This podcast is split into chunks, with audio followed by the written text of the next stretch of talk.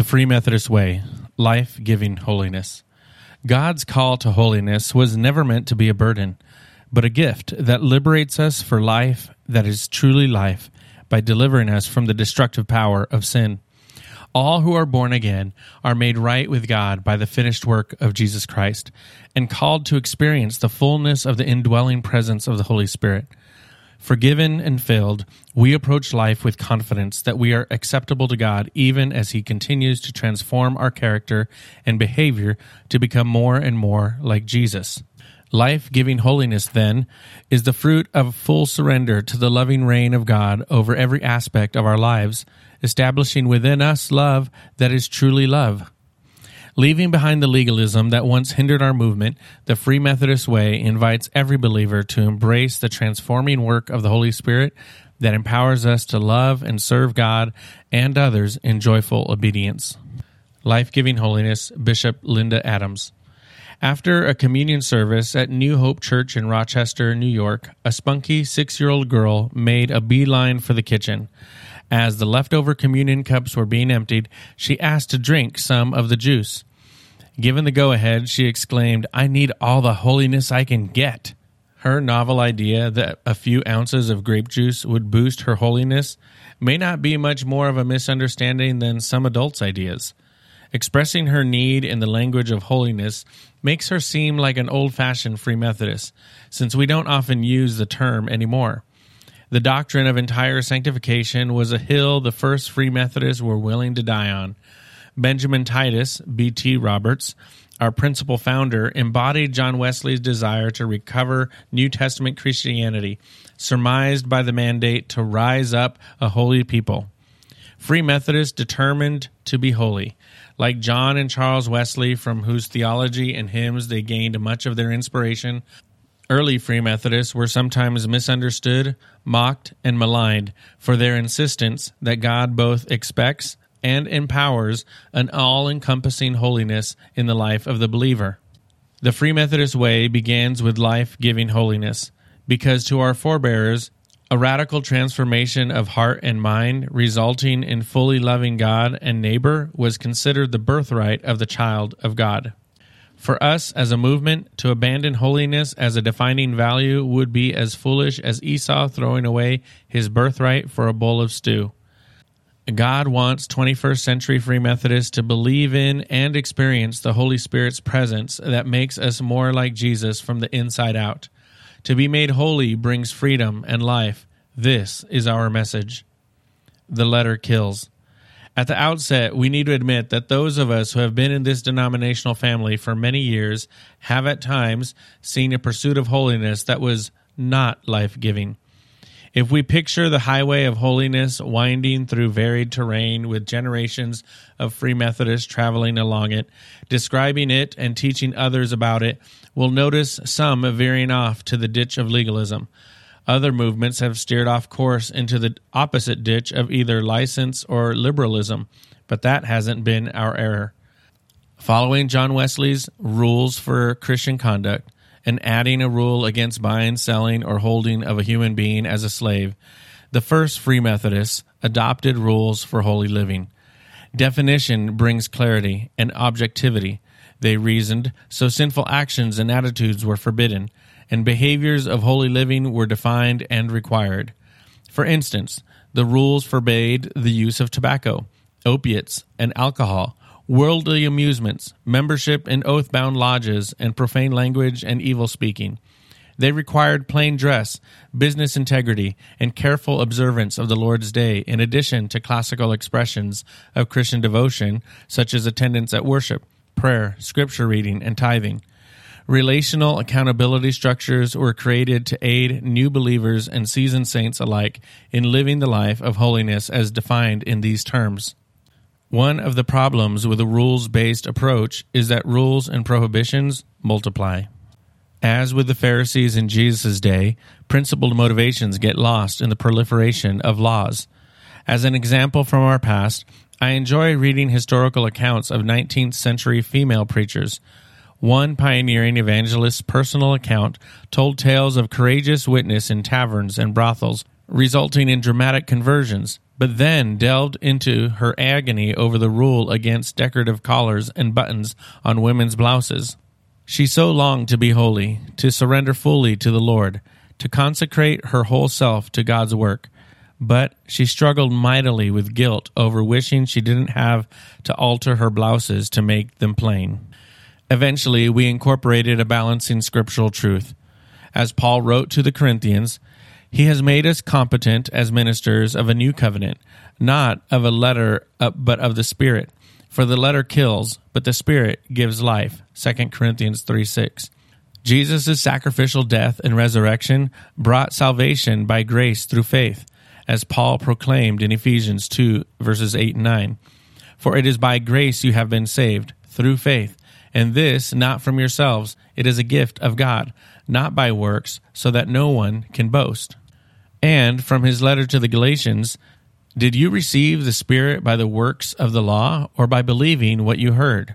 Are you so foolish? After beginning by means of the Spirit, are you now trying to finish by means of the flesh? Over the course of several decades, we have tried to reorient our path out of the ditch of legalism to aim for the gracious center of the highway of holiness. The Spirit gives life. The Constitution in our 2019 Book of Discipline declares this article of religion. Paragraph 119. Sanctification is that saving work of God beginning with the new life in Christ, whereby the Holy Spirit renews his people after the likeness of God, changing them through crisis and process from one degree of glory to another, and conforming them to the image of Christ. As believers surrender to God in faith and die to self through full consecration, the Holy Spirit fills them with love and purifies them from sin this sanctifying relationship with God remedies the divided mind, redirects the heart to God, and empowers believers to please and serve God in their daily lives. Thus, God sets his people free to love him with all their heart, soul, mind, and strength, and to love their neighbor as themselves. Notice that sanctification, that is, being made holy, is part of the saving work of God. This gracious action of God begins with new life in Christ, as the Holy Spirit works in the life of the believer to make us more like God through both crisis and process. In other words, Free Methodists have officially stopped fighting the either or battle between instantaneous or gradual transformation into the image of Christ. We affirm the both and of a life surrendered to God, dead to self through full consecration, and filled with the Holy Spirit. A lifelong relationship that normally involves crisis opportunities for accelerated growth along the way. Saints, the Bible's term for all who are made holy in Christ, can attest to moments of conviction of sin, repentance, and surrender to God's refining work. Some can testify to dramatic and instantaneous deliverance from harmful addictions, sinful attitudes, or self centered orientation. In a moment, they sensed the power of God cleansing and filling them, and they were forever changed. For some, crisis experiences are like the starter's gun in the marathon of life in the Holy Spirit.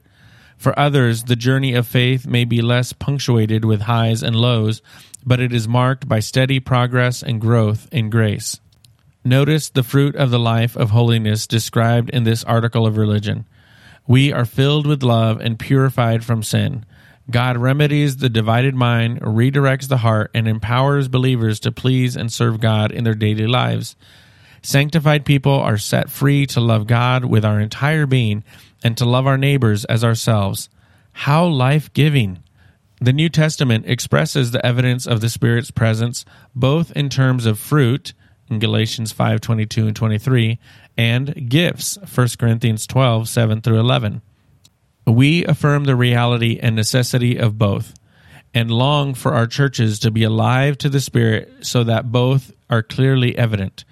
As experienced in the book of Acts and taught throughout the New Testament, God's Spirit has been poured out so that believers can experience His supernatural presence Spirit filled believers receive power for worship, witness, proclamation, prayer, and service, sometimes accompanied by miracles. Both the fruit of the Spirit and the gifts of the Spirit are given to manifest the glory of God. grace for the whole journey. Wesleyan theology has been called an optimistic theology. Why? Because we believe in the possibilities of grace to radically change human hearts and lives this side of the grave. God has designed and provided for every step of the transforming journey as the Holy Spirit interacts with people of free will, graciously leading us along the path until we see God face to face. We affirm John Wesley's Ordo Salutis, or way of salvation. Wesley taught that God first works in all people through prevenient grace, preparing hearts to open to God. God's convicting grace makes us aware of our sin and willing to accept God's remedy. Justifying grace puts us into saving relationship with God through faith in the finished work of Christ. We are converted and assured that we are God's beloved child. John Wesley said of the next phase in the outworking of God's grace, sanctifying grace, it is perhaps for this reason that God has raised up the Methodist. God not only desires to make us holy, but accomplishes holiness in us as we respond. The evidence of this holiness is pervasive love. Finally, through glorifying grace, at the moment of death, God transforms us into immortality, and we are taken up into the life of God. One night, many years ago, I sat on a rooftop with a Calvinist friend and tussled over theology until the sun came up. I'll never forget his astonishment that I do not share his conviction that we sin every day in thought, word, and deed, and are condemned to repeat that until the day we die. He couldn't fathom the depths of grace that we Wesleyans experience and proclaim. The term entire sanctification particularly tripped him up. Many others have stumbled over that phrase, a bedrock of Wesleyan and Free Methodist theology. My friend and I paged through our Bibles and painted contrasting pictures of the possibilities of holiness in the life of the believer. Here are a few of the many scriptures on which our beliefs are based. See chapter 3, The Christian's Journey, in the Book of Discipline, particularly paragraph 3108, Sanctification, for more of our biblical foundation. 1 Corinthians 1 15 to 16, quoting three occurrences in Leviticus, but just as he who called you is holy, so be holy in all you do. For it is written, Be holy, because I am holy. 1 Thessalonians 5 23 to 24. May the God of peace himself sanctify you entirely, and may your spirit and soul and body be kept sound and blameless at the coming of our Lord Jesus Christ. The one who calls you is faithful, and he will do this. Hebrews 12 14. Make every effort to live in peace with everyone and to be holy. Without holiness, no one will see the Lord. 2 Corinthians 7 1. Therefore, since we have these promises, dear friends, let us purify ourselves from everything that contaminates body and spirit, perfecting holiness out of reverence for God.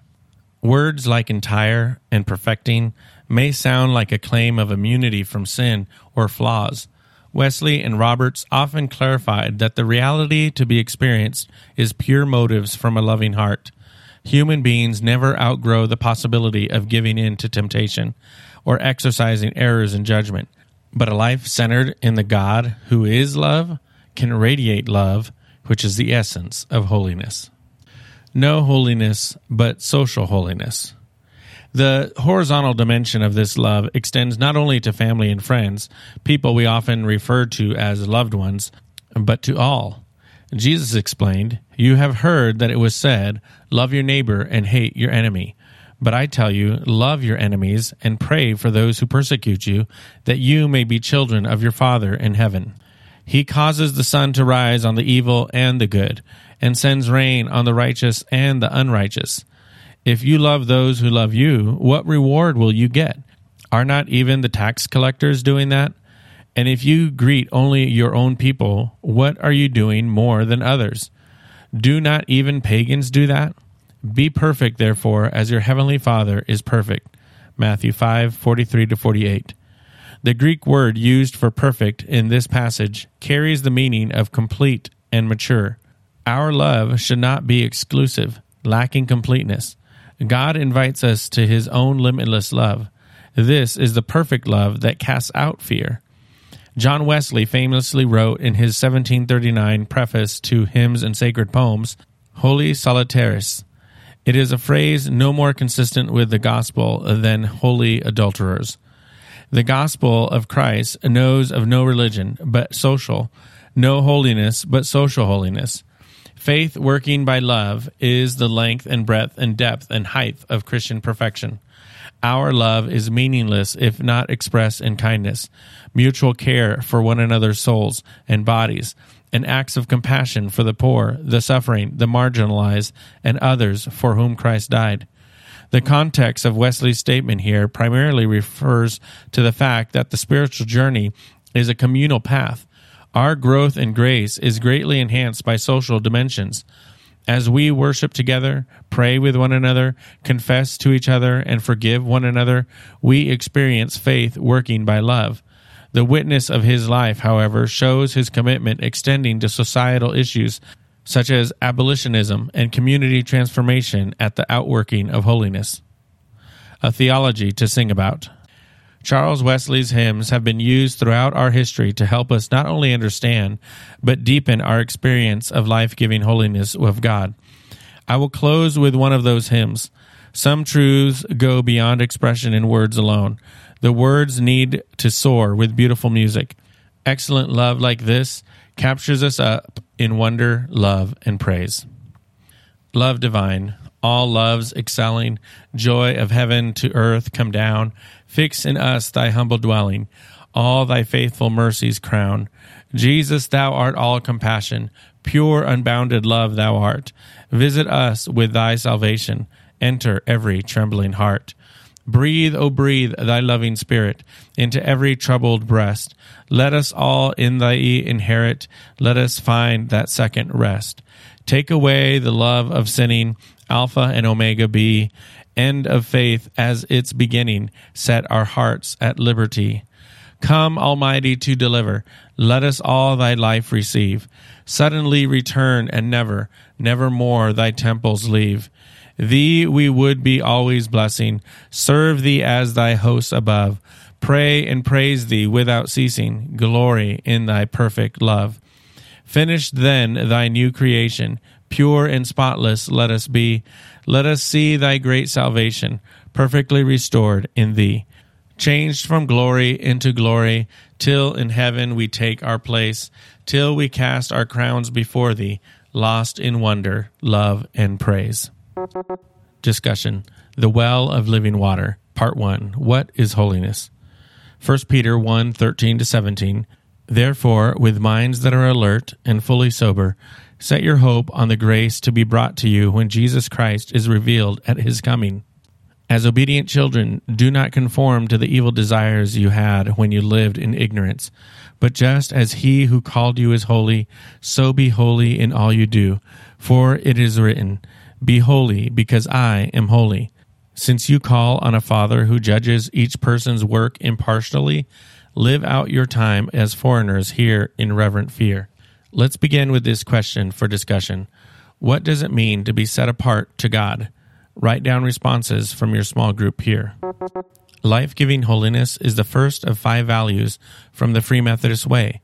These values are not merely statements with which we might agree, but rather a way for us to live. With that in mind, let's consider how we might live as holy people, set apart to God in all we do and say. Having read about life giving holiness by Bishop Linda Adams, ponder and discuss these questions. Have you ever felt like that six year old who said, I need all the holiness I can get? Why? What do you run to believing that it will make you more holy, more like Jesus? Bishop Linda points out our doctrine of entire sanctification. Is this term new to you? Whether on your own or in a group, grab your smartphone or computer and look up these three words and write down their definitions doctrine, entire, sanctification, or also sanctity, sanctus, sanctified. Now, write a longhand expanded version of doctrine of entire sanctification using the definitions. write it here. How does this definition change, enhance, or clarify any thoughts you've had concerning holiness? Consider Bishop Linda's words radical, transformation, heart, mind, love, experience, Holy Spirit's presence, freedom, life. Which word or words impact you most and why?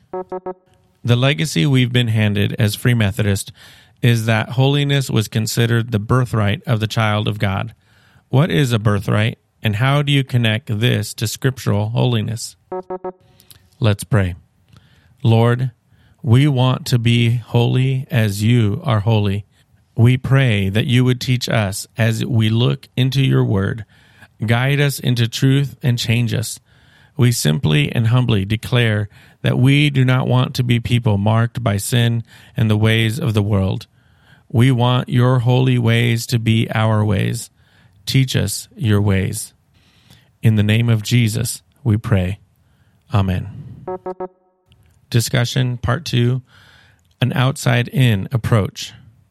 For we maintain that a person is justified by faith apart from the works of the law. Romans 3:28. In part 1 we discussed what it means to be holy as God is holy. Now we will look at the law and why it is not effective in bringing about holiness in our lives. Question 1. What is the difference between rules and a rules-based approach? Name some rules we all live by every day. Name some rules that are helpful and create a way of life for us all that provide life giving boundaries. Question 2. Consider Bishop Linda's statement. One of the problems with a rules based approach is that rules and prohibitions multiply. Talk about ways you've seen rules and prohibitions multiply in our society.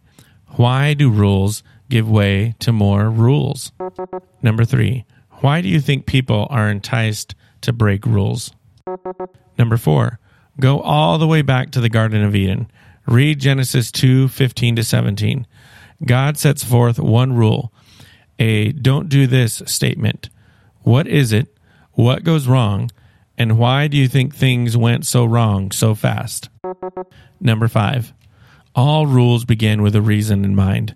Here's a classic example Are you allowed to be noisy and disruptive in a library? Have you ever been asked to leave a library because you were noisy? Can you envision in your mind a librarian with their finger over their mouth, sounding an indignant shh? Number six, why? Why is that rule in place? Number seven, what becomes of a library when it is a noisy environment? Number eight, when we forget the reason for a rule, simply obeying it, quote, because, it becomes legalism. What rules exist in your church that you're not sure why those rules are in place? Number nine, Bishop Linda describes legalism as a ditch. Do you agree? Why or why not? A rules based approach to holiness is an outside in approach. Praise God that there is an alternative. In fact, his design has always been an inside out approach. In our next session, we'll drink from a well of living water. Let's pray. Lord God, help us to forsake legalism. We know that rules are helpful in their place, but in the end, you and you alone give life. We want that life, that living water. In the name of Jesus, we pray. Amen. Discussion Part 3 An Inside Out Approach. Having discussed what holiness is and the ineffectiveness of legalism as a poor substitute for true holiness, we now turn to some words from the Free Methodist Articles of Religion and encouragement Bishop Linda Adams shared in her writing. Refer back to page 28 and 29. The Spirit gives life and the grace for the whole journey. Crisis and process. What is that? Number one, did you catch those two words, crisis and process? What could these two words possibly have to do with holiness? Take a moment and discuss it with your group. What is the connection? Number two, let's take time to examine four moments of crisis that happened in the scriptures. Look up each passage and describe in your own words what the crisis moment is and what changed in the lives of the people who encountered God. Moses meets God. Exodus 3, verses 1 through 20. Isaiah sees God. Isaiah chapter 6, verses 1 through 7. Zacchaeus meets Jesus in Luke chapter 19, verses 1 through 10. Paul encounters Jesus in Acts chapter 9, verses 1 through 9. Number 3. No doubt these are extraordinary examples of spiritual crisis moments. How does that apply to us today? Can you identify a moment in your life that can only be described as a spiritual crisis? How did you emerge from that moment changed by the transforming power of the Spirit? As we consider the idea of process, let's hear more from Bishop Linda. Be on the lookout for further descriptions of crises that lead to holiness, as well as the process of holiness. Highlight or underline key words and phrases that jump out to you. First, which words or phrases did you note as meaningful or enlightening? Talk about why they caught your attention. What did they say to you, or how did they expand your understanding of holiness? Secondly, what questions arose as you read? Is there anything you'd like further clarification on? Talk about those things. Here are three key points to explore together as a group. Optimistic theology for the whole journey of your life. Bishop Linda points out that we believe in the possibilities of grace to radically change human hearts and lives this side of the grave. How well acquainted are you with the possibilities of sin and temptation? What would it be like to lean into the optimism of knowing the possibilities of grace and holiness? Sanctifying grace accomplishes holiness in us as we respond. Do you tend to share the opinion of some that when your errors surface, you say, God made me that way? Did he? Really? What if his purpose is to do a work of grace from the inside out that changes you completely in an all things new kind of way? What role do our responses to God play in this? Center on God, who is love. We've learned in the previous study that a rules based approach to holiness doesn't work. Part of the reason is that we focus on compliance and know that we will slip up at some point. It leaves us feeling inadequate and a disappointment to God. How do things change when we focus on God? Do you tend to see God's judgment or love, help or expectations, demands or encouragement? How does holiness become a thing of joy as we focus on the love, help, and encouragement of God? Holiness happens in burning bush moments like that of Moses, and it happens in the day to day journey of life, the monumental and the mundane, using everything in our lives to make us more into the image of Christ. Because of the potential in the power of God and our response of dying to ourselves so He can do a work in us from the inside out, holiness is entirely possible. Let's pray. Lord God, we bow before you and thank you for calling us to be holy. We ask that you use both moments of crisis and process to make us holy as you are holy. We will do our part, dying to self. Help us to know more and more what that means. We invite you to speak to us, guide us, and lead us. Reveal to us our roadblocks to surrender and bring us into the full reality of the potential found in your grace. We pray in Jesus' powerful name. Amen. Discussion Part 4 An Inside Out Approach. Let's begin with this story from Scripture John chapter 4, verses 1 to 14.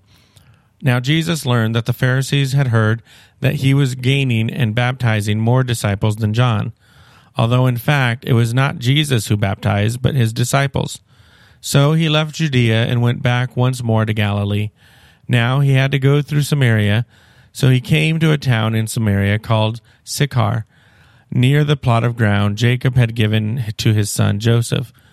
Jacob's well was there, and Jesus, tired as he was from the journey, sat down by the well. It was about noon. When a Samaritan woman came to draw water, Jesus said to her, Will you give me a drink? His disciples had gone into the town to buy food. The Samaritan woman said to him, You are a Jew, and I am a Samaritan woman. How can you ask me for a drink? For Jews do not associate with Samaritans. Jesus answered her, If you knew the gift of God, and who it is that asks you for a drink, you would have asked him, and he would have given you living water. Sir, the woman said, You have nothing to draw with, and the well is deep. Where can you get this living water? Are you greater than our father Jacob, who gave us the well and drank from it himself, as did also his sons and his livestock? Jesus answered, Everyone who drinks this water will be thirsty again, but whoever drinks the water I give them will never thirst. Indeed, the water I give them will become in them a spring of water welling up to eternal life. If you knew. This story may be new to you, or you may have read it hundreds of times.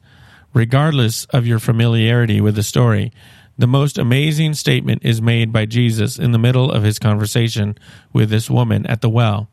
Remembering that we're talking about holiness, a reality that may seem distant or unattainable to you, put yourself in the place of the woman and hear Jesus say, If you knew the gift of God and who it is that asks you for a drink, you would have asked him, and he would have given you living water.